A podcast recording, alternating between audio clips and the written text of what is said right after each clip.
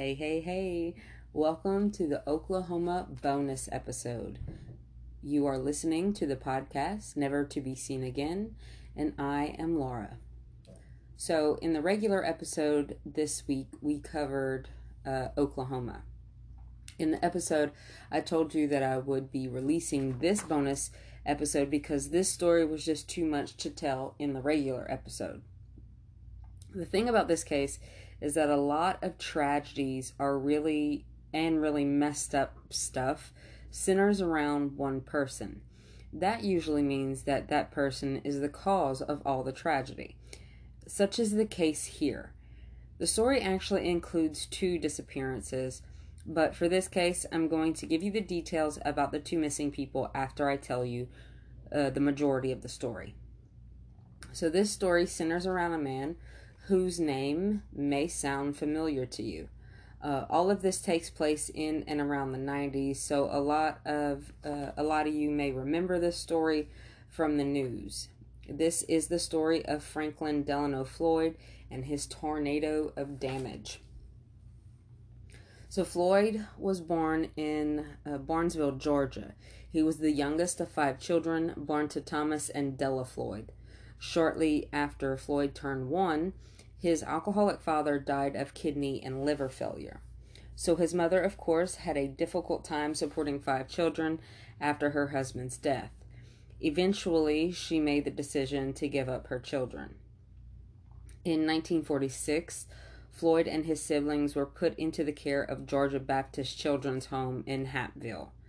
While Floyd, Floyd was there, he was bullied by other children for being feminine Later, he would report that during this period he was sodomized with a broomstick, um, and he was just six years old at the time. He was also sub, uh, subjected to harsh puni- punishments by the staff. As a teenager, Floyd's hand was dipped into hot water after he was caught masturbating. Floyd often found himself in trouble while at the children's home for fighting and stealing. In 1959, when Floyd was about 16, uh, the home put Floyd into the custody of his sister Dorothy after uh, he had ran away and broke into a nearby store to steal some food. Of course, this was short lived as well because Floyd is eventually kicked out of his sister's home. At that point, he traveled to Indianapolis to look for his mother. He discovered that Della had become a sex worker. So Floyd had Della help him forge legal documents allowing him to go to California to enlist in the Army. It only took about six months for Floyd to be discharged after the Army discovered that he was underage and that his paperwork had been falsified. After this, uh, Floyd tried to find Della again, but he couldn't locate her, so he traveled across the country as a drifter. Della uh, did eventually die on July 2nd of um, 1968, and she was buried in Graceland Cemetery in Chicago, Illinois. So let's talk about some of Floyd's early criminal history. On February 19th of 1960, at the age of 16, Floyd broke into a Sears department store in Inglewood, California to steal a gun. Police quickly responded to the burglary alarm and ended up in a shootout with Floyd, in which Floyd was shot in the stomach. He did survive, but only because he was rushed into emergency surgery. After he recovered, he was sent to a youth institution for about a year. Then in 1961, he was arrested again for violating his parole by going on a fishing trip to Canada with a friend. In May of 1962, Floyd returned to Hapeville, Georgia, and found a job at the Atlanta International Airport.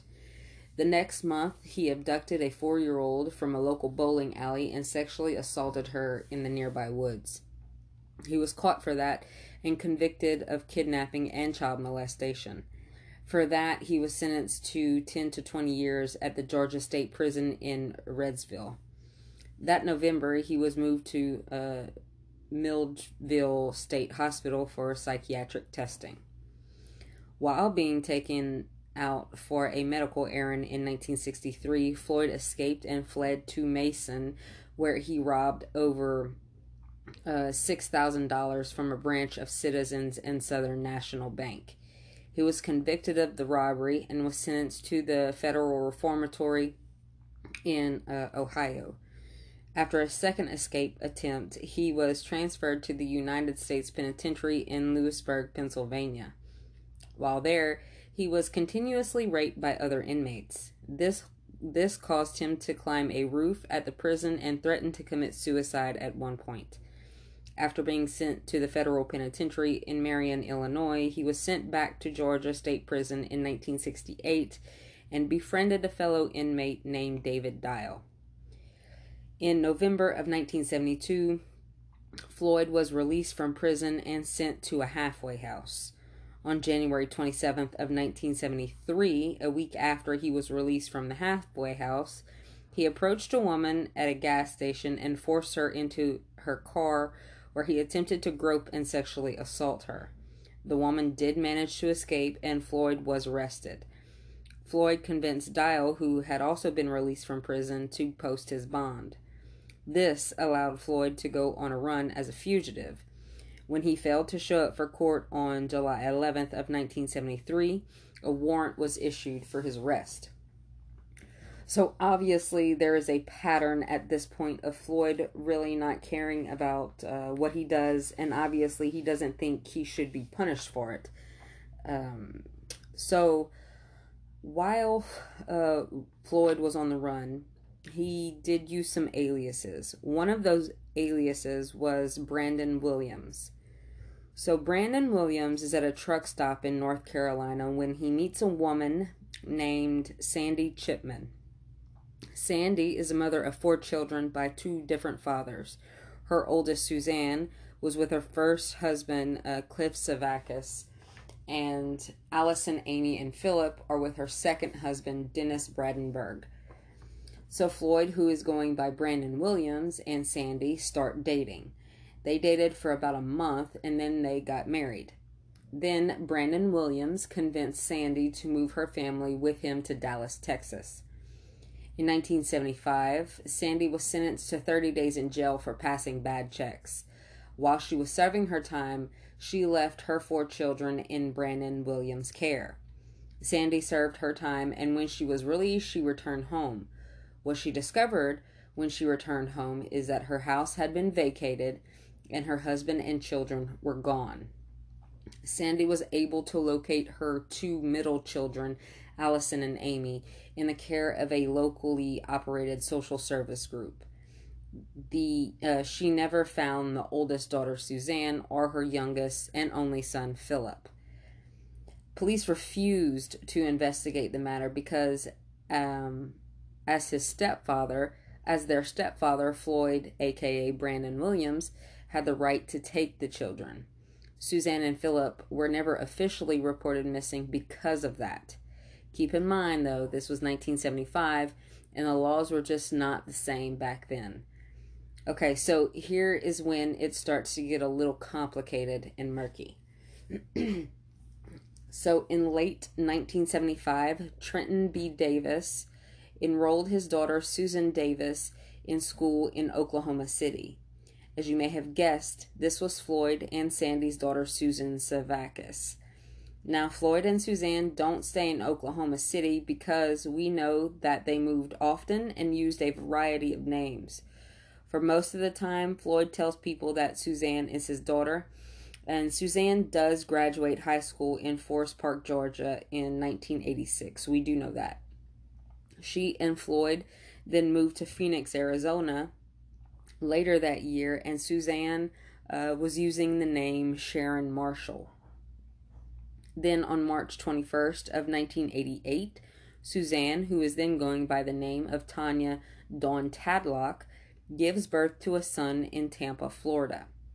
During this period of time, Floyd is using the alias Charles Hughes and Clarence Marcus Hughes. So Suzanne names her son Michael and names Floyd as his father.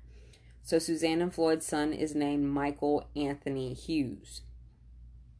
It gets a little more bizarre because Floyd and Suzanne get married in New Orleans in 1989.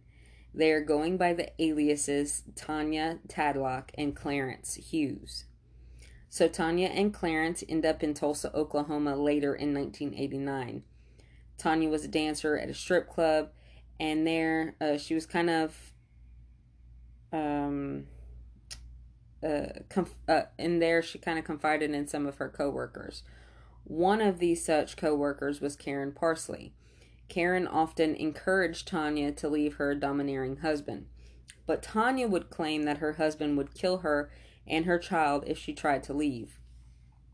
See, uh, Floyd had joined the Fraternal Order of Police despite not being a cop, and he had told Tanya that he could use his connections uh, through that uh, agency to track her down. But by April 1990, Tanya decided to run away with Kevin Brown, a college student uh, she had been having a secret relationship with, and she was taking Michael with her. Later that same month, three passerbys uh, found Tanya laying on the side of the highway 100 miles outside of Oklahoma City. She was rushed to a hospital in Oklahoma City with severe bruises and large hema- and a large hematoma at the base of her skull. She was found with groceries scattered around her, so police concluded that um, she had been struck from behind in a hit and run while walking from a convenience store nearby uh, nearby Motel Six. I'm sorry, she was walking from the convenience store to a nearby Motel Six. Floyd didn't arrive at the hospital until the following day. He said that he had fallen asleep at at the Motel 6 after Tanya had left to get groceries. So, as I continued to mention, Floyd and Suzanne, aka Tanya, went by um, a number of aliases. At the time of Tanya's death, because she did die, she and Floyd were suspected in the 1989 disappearance of Cheryl Ann Camesso. Camesso was a former co worker of Tanya. Oddly enough, Camesso disappeared after an angry confrontation with Floyd. So not only is Floyd a suspect in Camesso's disappearance, he is quickly seen as a suspect in his wife's death. After Tanya's death, Floyd put two-year-old Michael into the foster uh, into foster care, and he left the state. He once again chose to flee from any charges. So, two year old Michael's foster parents told authorities that Michael had limited muscle control, was nonverbal, and often experienced hysterical behavior when uh, he first arrived at their home. But he begins to make uh, remarkable progress with the foster family. The foster family became so attached to Michael, um, and in 1994, they actually began uh, the adoption proceedings. So here comes another twist, though. So, six months after Michael was put into foster care, Floyd was arrested on a parole violation. As part of the adoption process, Michael's DNA was compared to Floyd's to establish paternity. It was discovered because of that of this that Floyd was not Michael's biological father. So when Floyd gets released from jail, he tried to regain custody of Michael, but guess what? Based on Floyd's criminal history and oh, the fact that he has no biological relation to uh, to Michael, uh, Floyd's request was denied. So now let's talk about September 12th of 1994. Sweet little Michael is in the first grade at Indian Meridian Elementary School in Choctaw, Oklahoma. On this morning, Michael is at school when his life once again uh, becomes altered because of Floyd. In the morning, uh, Floyd walks into the school and um, heads straight to the principal's uh, office. The principal is James Davis. Floyd then pulls out a gun and points it at the prince at Principal Davis and demands that he takes him to Michael's classroom. He then takes Michael and Principal Davis to his pickup truck and forces them to get in. They drive away and then Floyd stops the truck near a wooded area. He forced Principal Davis out of the truck at gunpoint and into the woods. Floyd then handcuffed Principal Davis to a tree and took off in the truck with Michael. Now, Principal Davis was found about five hours later and he was unharmed. He didn't have any uh, physical injuries, at least. But now they don't know where Floyd and Michael are. Now, they did search for Michael and Floyd, but it was unsuccessful for a while, at least. Uh, then, about a month after Michael was abducted, the stolen pickup truck that Floyd was in that day was found in Dallas, Texas. So, because Michael was in the foster care system, confidentiality laws prevented Michael's foster parents, the Beans, from talking to anyone about Michael's disappearance. It wasn't until the FBI made a public appeal for information in Michael's case that the Beans are able to discuss his abduction with the media. So, two months after Michael's abduction, Floyd was located and arrested in Louisville, Kentucky but Michael wasn't with him. Now that Floyd is in custody, authorities started getting conflicting stories about where Michael is and what happened to him. Some witness statements detail alleged confessions by Floyd regarding Michael's death. According to these reports, Floyd reportedly told his sister and others that he had drowned Michael in a motel bathroom in Georgia shortly after he kidnapped him. Another person claimed he saw Floyd burying Michael's body in a cemetery. Still, other sources reported that Floyd had stated that Michael was still alive and safe. Floyd himself, though, refused to tell authorities the exact location of Michael or who was caring for him.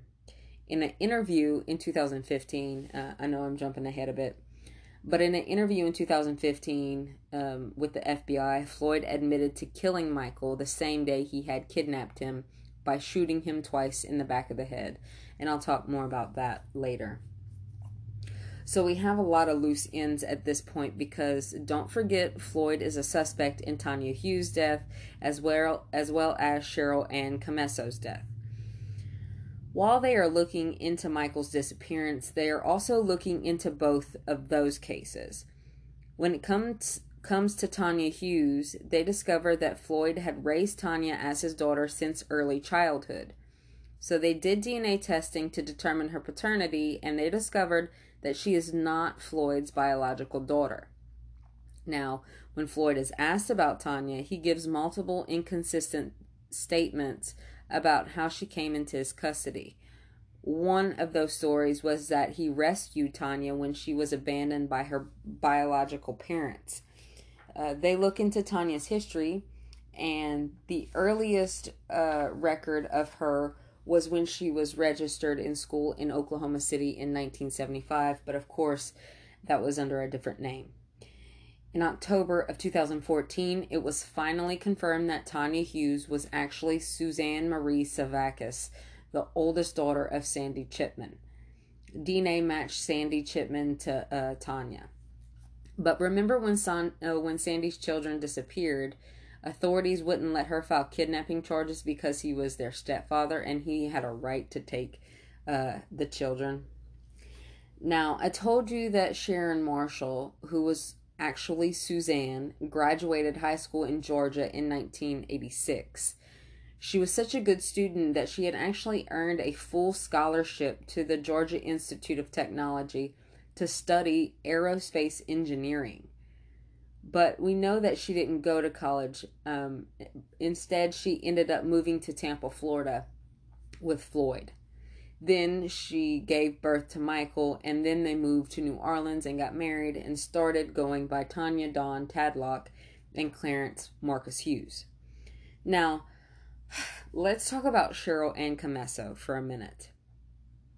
So, Cheryl disappeared back in 1989, and as I mentioned, she disappeared after she had an argument with Floyd. So, co workers at the strip club, um, because that's where she was working with Tanya, they saw the argument between Floyd and Cheryl. So, what was the argument about? Well, Floyd accused Cheryl of reporting Susan, or Tanya, as she was known then, for mistake, uh, oh, misstating her income. Now, why is this a big deal? Well, Because of this, Tanya lost her government benefits. The argument occurred outside of the club, and one of the coworkers reported that Floyd had actually punched Cheryl in the face. So Floyd and Tanya uh, fled to Oklahoma shortly after Cheryl's disappearance, and their trailer was burned to the ground in what was ruled an intentional arson. Okay, so now in this story, we have at least three related disappearances Philip Bredenberg, Michael Hughes, and Cheryl. Um, I'm sorry, Cheryl's not missing, and um, Suzanne Savakis. Um, I'm about to lighten all this up for you, though.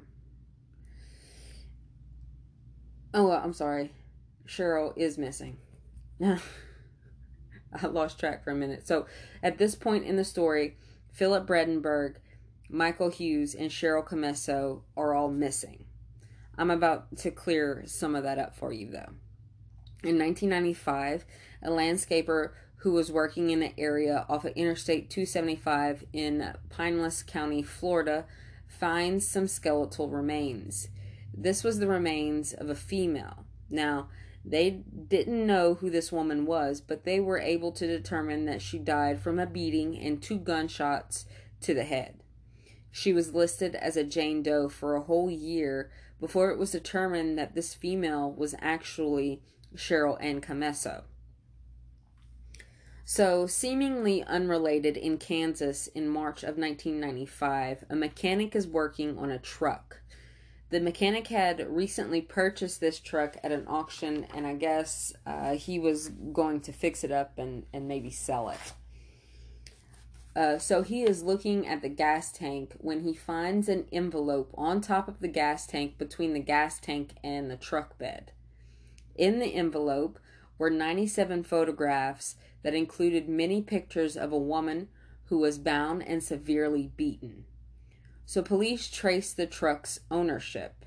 And wouldn't you know it, this is the truck that Floyd had stolen in Oklahoma in September of 1994. The same truck he had used to abduct Michael and his and Michael's principal. Remember, I told you that it was found abandoned in Texas uh, the following month. So when investigators look at the photos, they were actually able to compare the injuries on the woman in the photos to the injuries on Cheryl's body. Not only that, the clothing that was found near Cheryl's body was also similar to the clothing the woman was wearing in the photographs. The medical examiner also examined, uh, also compared, I'm sorry, also compared injuries seen in the photos to the cheekbones of Cheryl's skull and found that they were consistent. Many of the pictures contained images of, of furniture and other belongings that were identified as belonging to Floyd. So Floyd was charged with Cheryl's murder. In 2001, Floyd is awaiting trial for Cheryl's death, and a judge ruled that he was incompetent to stand trial and ordered that he undergo undergo further mental evaluation. Oddly, Floyd fought against this and said he was competent. Several months later, the judge did reverse her ruling and Floyd was tried. Floyd was convicted of Cheryl's murder, largely based on the photographs found in that truck. He was sentenced to death. Now, Michael's disappearance, as well as his mother Suzanne's abduction, is still being investigated. Let me tell you about the other photos that were in that envelope. Some of those other pictures show sexual abuse of Suzanne starting at a very early uh, starting very early in her childhood. Some of those photos are of her in sexually explicit poses at various ages starting at around age 4. So that um so so when Floyd is awaiting execution, he admits uh, that he committed numerous crimes, but he still maintains his innocence in Cheryl's murder. In 2014, two FBI agents interviewed Floyd while he was on death row. During the interview, he admitted to killing Michael on the same day he was abducted. He said he had planned to raise Michael himself, but Michael had grown apart from him during his years in foster care and he no longer loved him. He said during the drive to Dallas, Michael had gotten out of control and Floyd just couldn't handle his behavior. He claimed he shot Michael in the head twice and showed no remorse for it. He said he buried Michael's body on Interstate 35 at the last Oklahoma exit before the Texas border. A search of that area in March of 2015 turned up no evidence, though. Authorities stated that it was likely that wild hogs in the area would have consumed the body, even the bones.